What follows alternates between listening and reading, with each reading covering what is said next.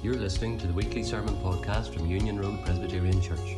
For more information, join us on Facebook or visit our website at unionroad.org.uk. We're here to worship the Lord, and uh, as a call to worship, I want to use some words from Isaiah 9, verse 6, just part of it. For to us a child is born, to us a son is given. Let's uh, stand to worship God as we sing the carol, Hark the Herald Angels Sing.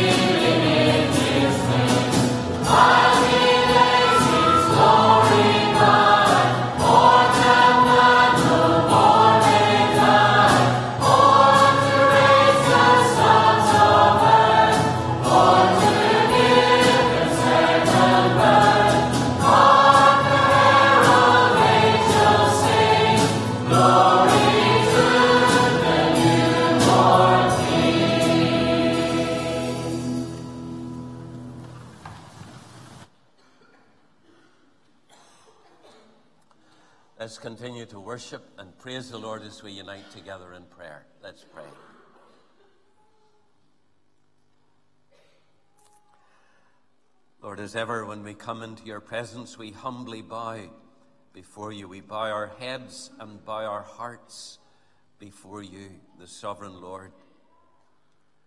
We come to acknowledge our absolute dependence upon you.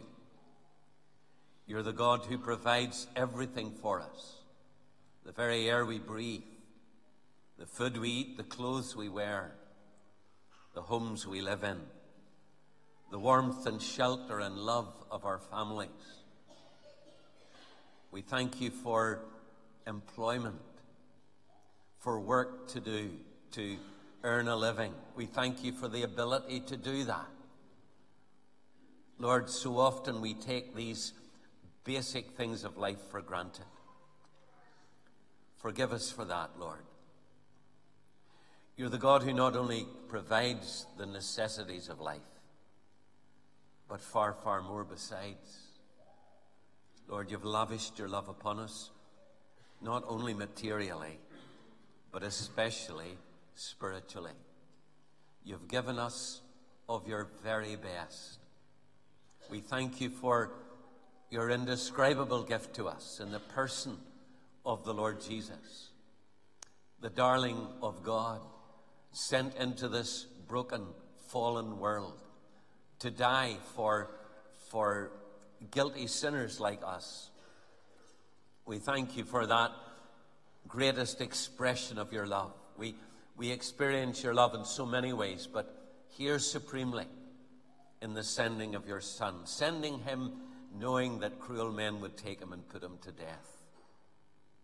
Lord, we thank you that death couldn't hold him, but the third day he rose victorious, and that he ascended to your right hand, and there he continues to intercede in our behalf.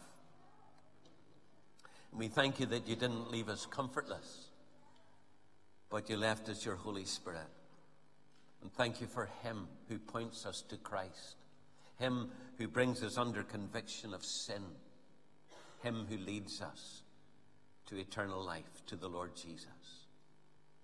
Father, Son, and Holy Spirit, we humbly bow before you and worship and adore you.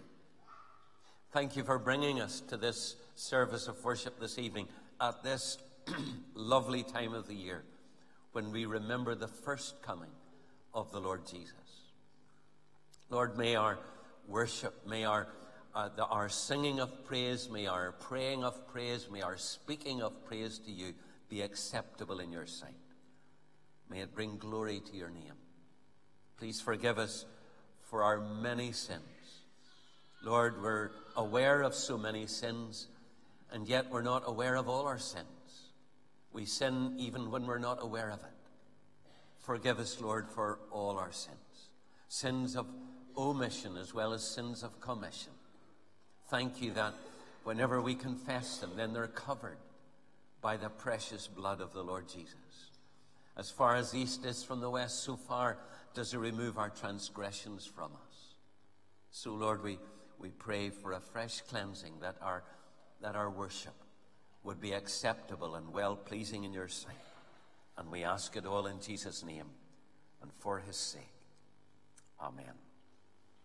Now we're going to sing the carol Crown Him.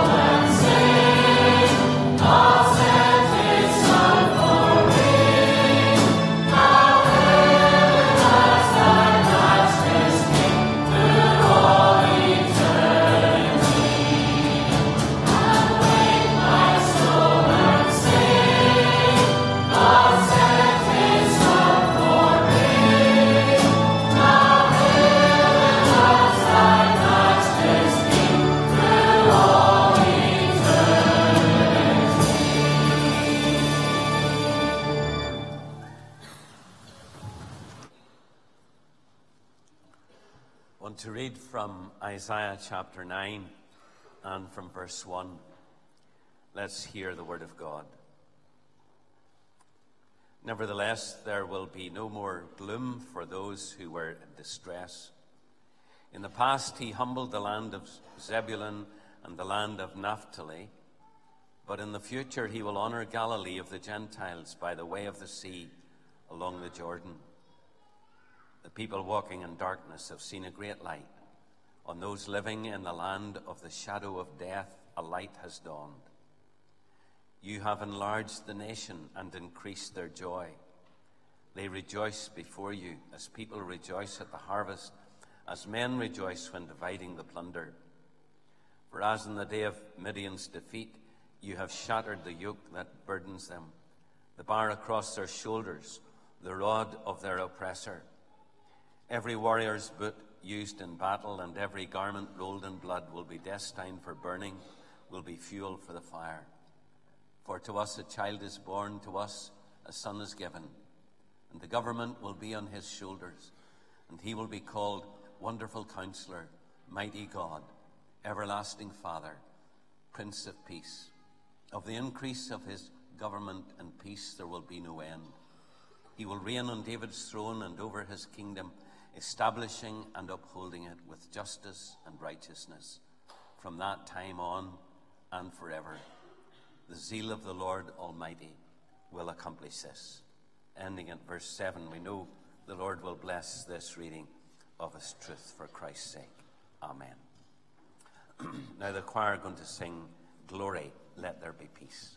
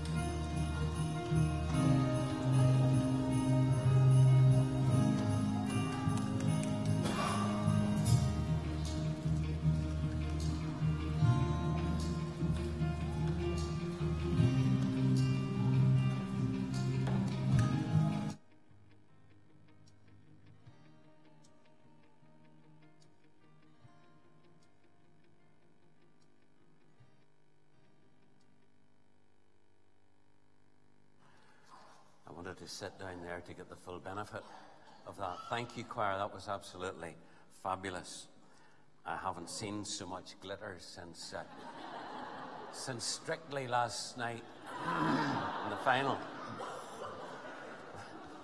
But, but it, it really was very, very good. I, I mean, your singing, not just the final.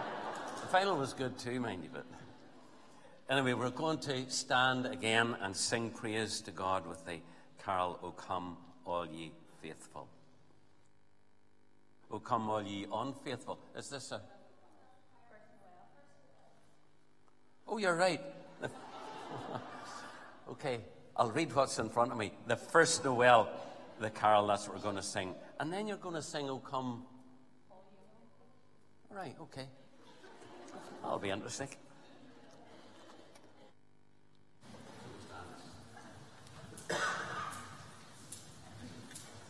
三打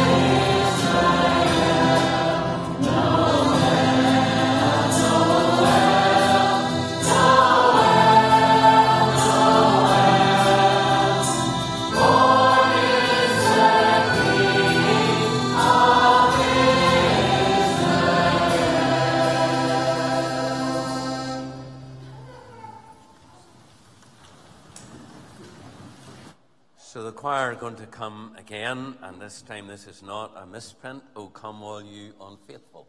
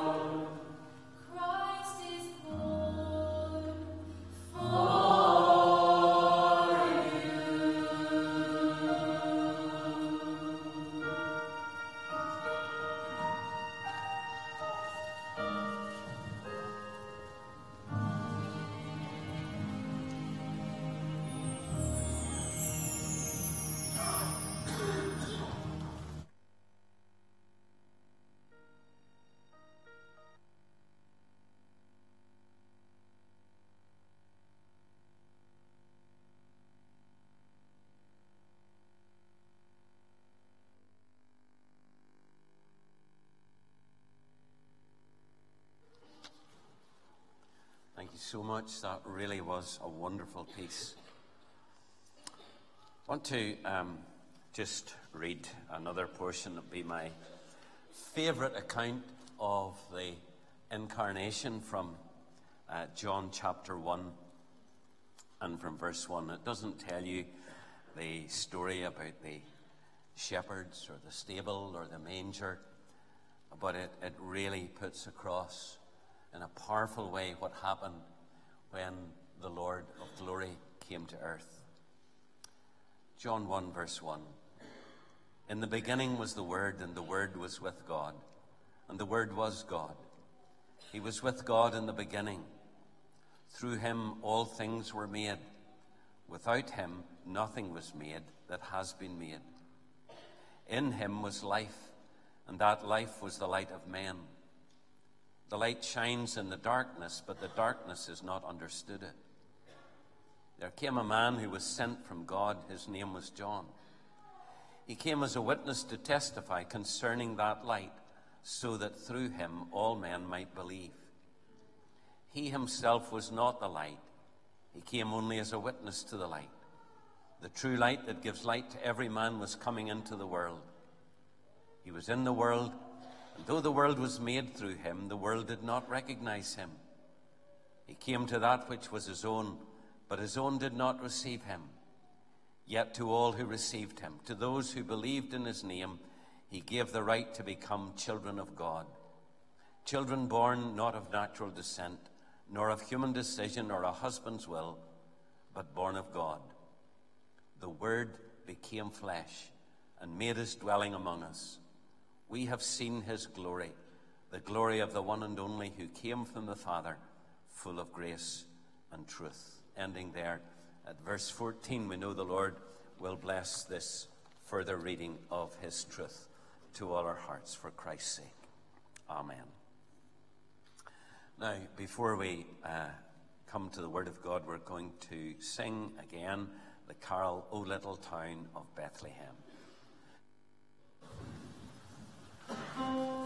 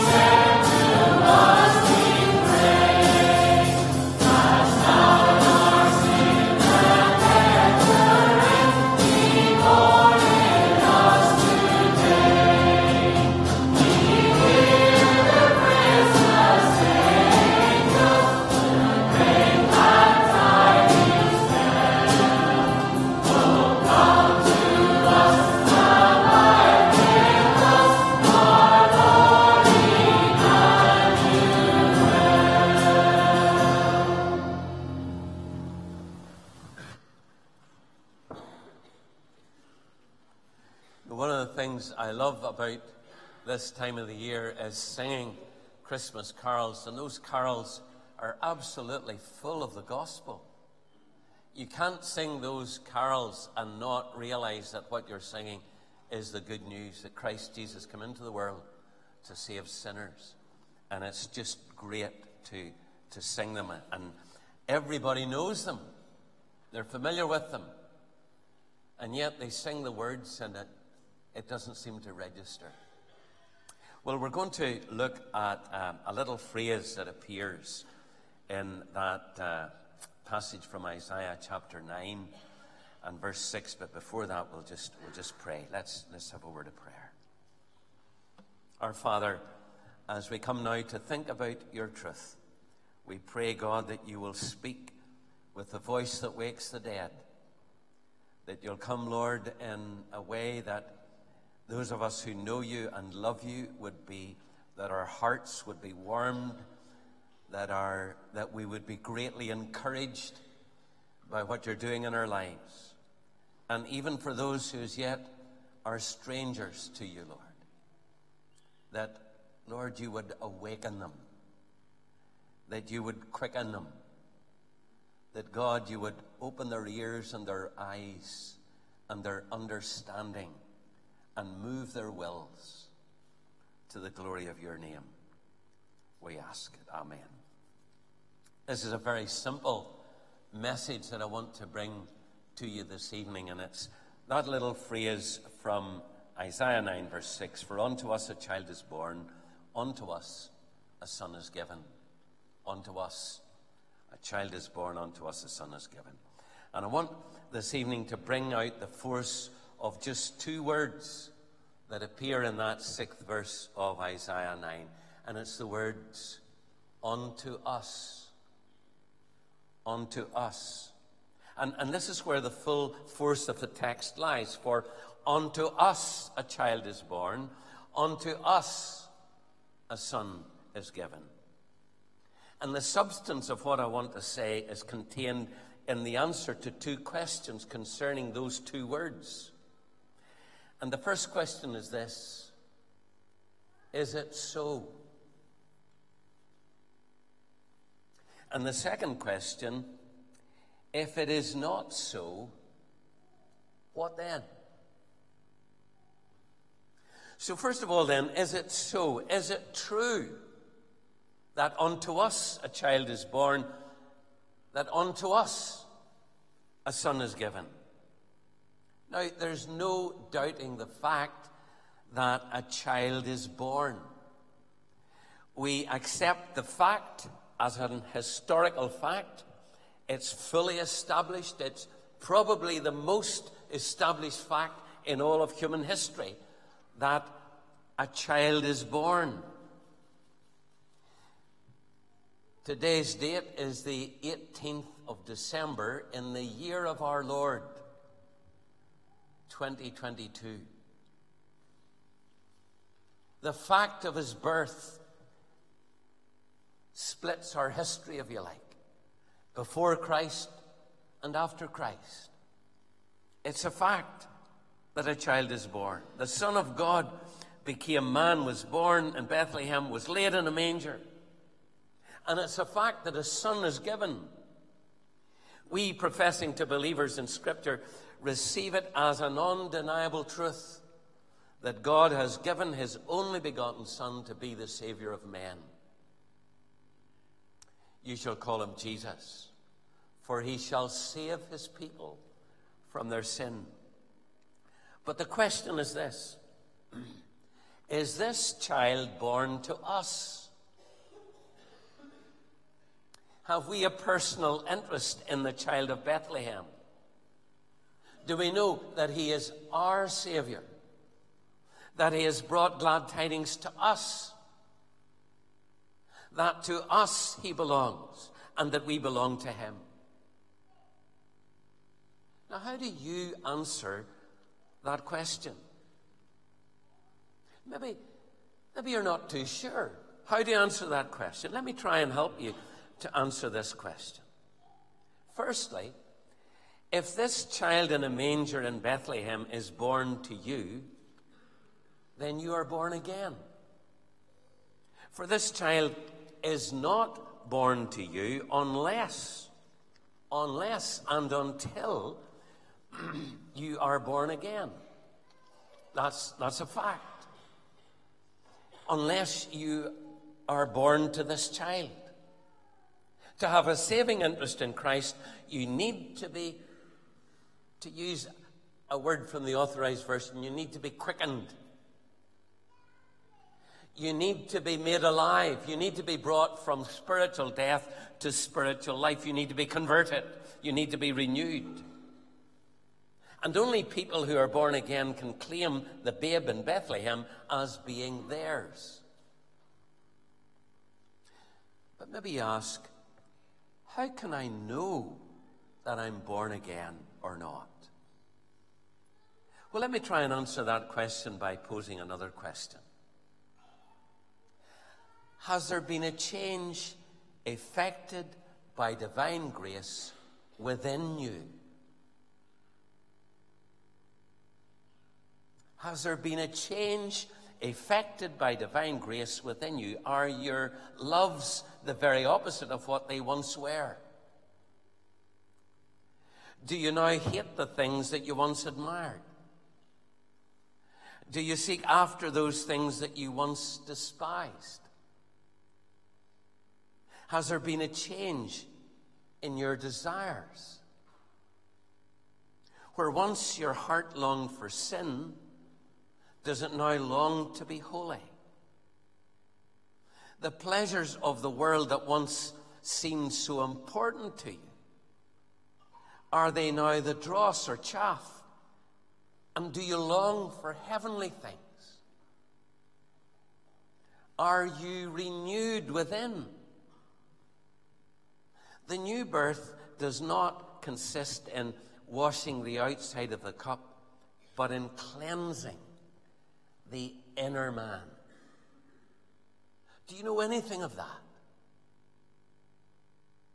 Paul said, If any man be in Christ, he's a new creation. The old things have gone. Behold, everything has become new. So, has there been a change effected by divine grace within you? I can't answer that. And, and even those near and dear to you can't answer that.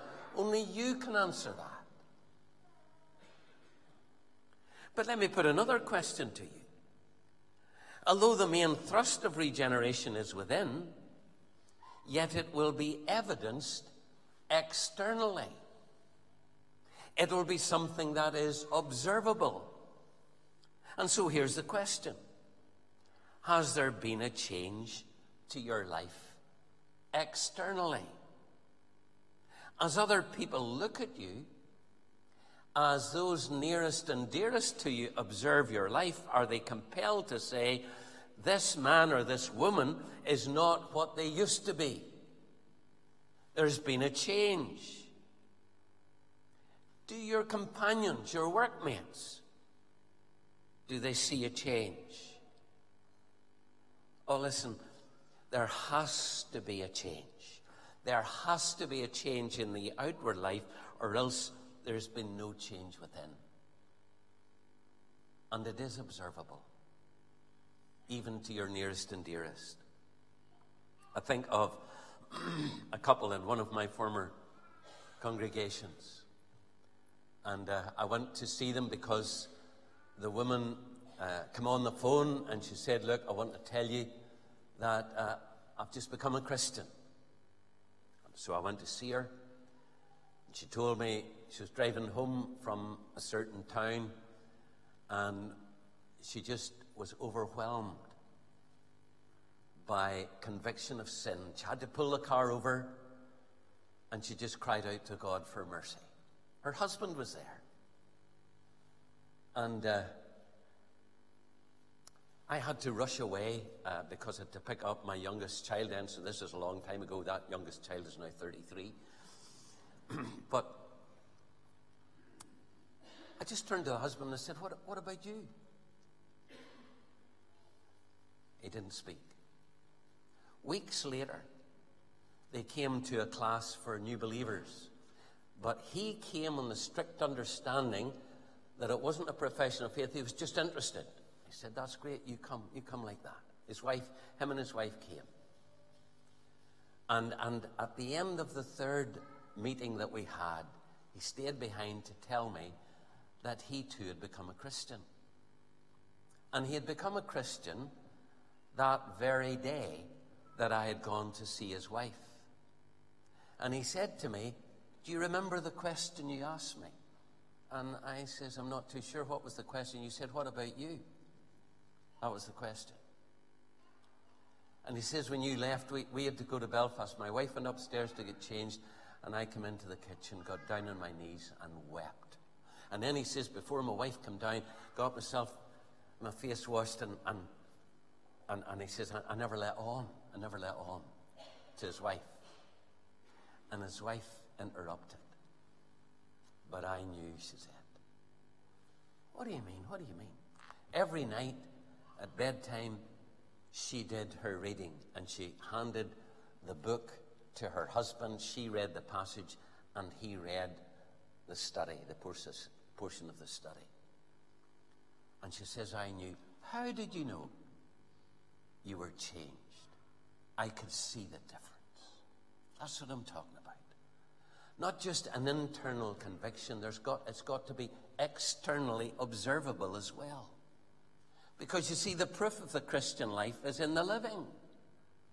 To other people, the proof of our conversion is not what you feel, but what you do.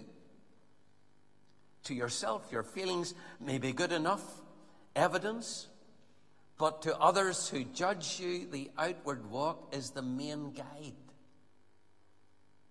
Others see what, whether what you say matches up with what you do. Now, of course, a man's outward life may be very much like that of a Christian, and yet there may be no Christianity in him at all. Oh, take care. Take care that your outward life is not a mere stage play, a mere act, but that your antagonism to sin is real and intense. Oh, if you are truly born again, if you're truly born again, then you can say of a truth, Unto us a child is born, unto us a son is given. So that's the first question. Is it so? Is it? For you, is it so? If it is not so, this is the second question what then? If you don't have a saving interest in the Lord Jesus, then you cannot say unto us a child is born. You cannot say unto us a son is given. And that means, in plain and simple terms, that means you are without Christ and you are without hope. So, what do I say to you this evening? If you're here tonight to celebrate the birth of our Lord Jesus Christ and you don't know him personally, what, what do I say to you? Three things. First of all, you need to confess your sin. Not to me, not to any other. Uh, man or woman, you need to confess to the Lord. What does that mean? I, I don't know how to put this any simpler than saying you need to get alone with God. You need to get into a quiet place, somewhere where your wife isn't annoying you, or your husband, as the case may be, or your children. Get alone before God and confess your guilt. You don't need me to tell you that you're a sinner. I can say of a truth every single person in this room this evening is a sinner, including the person who's preaching. Surely you don't need to be convinced of that. But maybe you need to be convicted of that. And maybe unknown to me, the Holy Spirit is convicting you. Maybe He has been convicting you for weeks and months, and you've done nothing about it. Well, here's what you need to do you need to get alone with God, and you need to confess to Him your sin.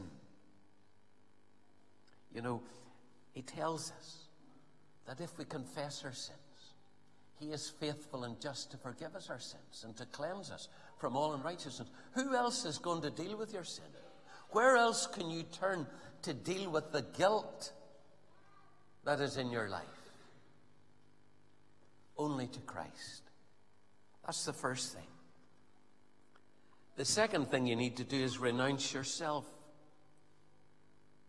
Renounce yourself. Maybe you've been resting in some hope that, that you could make yourself better. You know, if only you could tidy your life up a bit. Stop, stop a few more bad habits. And, and, and in some way, you could make yourself good enough, more acceptable to God. Well, I'm here to tell you you need to give up that delusion. You just need to give that up. You can do nothing by your best prayers, your best tears, or your best works to merit eternal life. Why, even the Christian who is converted to God will tell you that he cannot live a holy life by himself. The Christian who is God's workmanship can do nothing. Jesus said to his followers, Without me, you can do nothing. And yet you think that, that you can do something to save yourself. Give yourself up.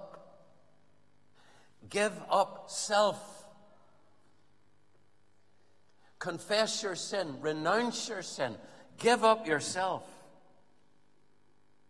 And lastly, when you've confessed your sin and given up all hope of self salvation, go to the place where Jesus died in agony Go to the cross.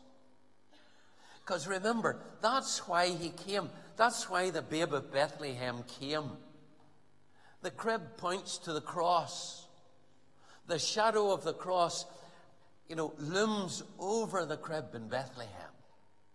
He was born to die in our place, to be our Savior, to be our substitute, to be a sacrifice. That's why the angels were rejoicing. They were singing praise to God, glory to God in the highest. Because God was intervening in human history. He was sending his son, his very best, into the world and offering him up as a sacrifice. Sent him to take the punishment that we should have received. So that a holy God could forgive guilty sinners like us. Why? Because the price is paid. But someone else paid it the Lord Jesus. And you see, here's the thing the price of your sin and mine has got to be paid. It's got to be paid because God is a just God. So either it will be paid by you through all eternity, or in someone who came to be a substitute for God's people, even Jesus. And if he has paid the price, then a just and holy God can set you free, free from guilt, free from sin. Not only that, but be brought into the family of God. How's it put there in John's Gospel. Listen to this promise. Well, it says in verse 11 that he came to his own and his own did not receive him. Came to the Jews, didn't want to know. Verse 12 Yet to all who received him, to those who believed in his name. And those two things mean the same thing. Received him and believed in his name mean the same thing. he gave the right to become children of God. Imagine tonight, if you're not a Christian, to even tonight, you can become a child of God. And you can truly call God your Father. He gave the right to become children of God, children born not of natural descent, nor of human decision or a hus- husband's will. In other words, not in the normal way that someone is born, but born of God. Born of God. I urge you to do that at this Christmas season. And then you'll be able to join in this chorus For unto us a child is born, unto us a son is given. Unto us you're included in the us. Let's pray together. Lord our God, we just thank you for the marvelous opportunity that this Christmas season brings to communicate the gospel, the good news of Jesus Christ. The good news that the angels in heaven, myriads of angels, were, were joining and singing praise to you. They, it's almost like the angels couldn't believe it. How God intervened in the world and became a man. Oh Lord, those of us who know you and love you rejoice in what you've done for us. There's not one of us deserved it. Or not one of us have earned it. Lord, you, it was offered to us as a gift, and we gladly took it. And you've been so good to us. You've continued to bless us every day. But Lord, there may be some here this evening, and as yet, they're strangers to your grace. They, they, maybe, Lord, you've been, you've been working with them over the last weeks and months and years, maybe even. And you've been bringing them under conviction of sin. Oh, God, I plead with you that even tonight, there might be someone who will, who will go home and get alone with you and bow before you and confess their guilt and plead with you for mercy because that is our only plea. We can't come to you, Lord, and plead any merit, for we have none. But I pray that God, you would draw someone or some people to yourself, that they would cross over from death to life, that they would become a child of God, and that they would be able to say, For unto us a son is given. Oh God, have mercy, we pray, and hear our prayer. And Lord, we'll be sure to give you all the praise and all the glory for Christ's sake. Amen. Our closing praise is this lovely carol, O Holy Night.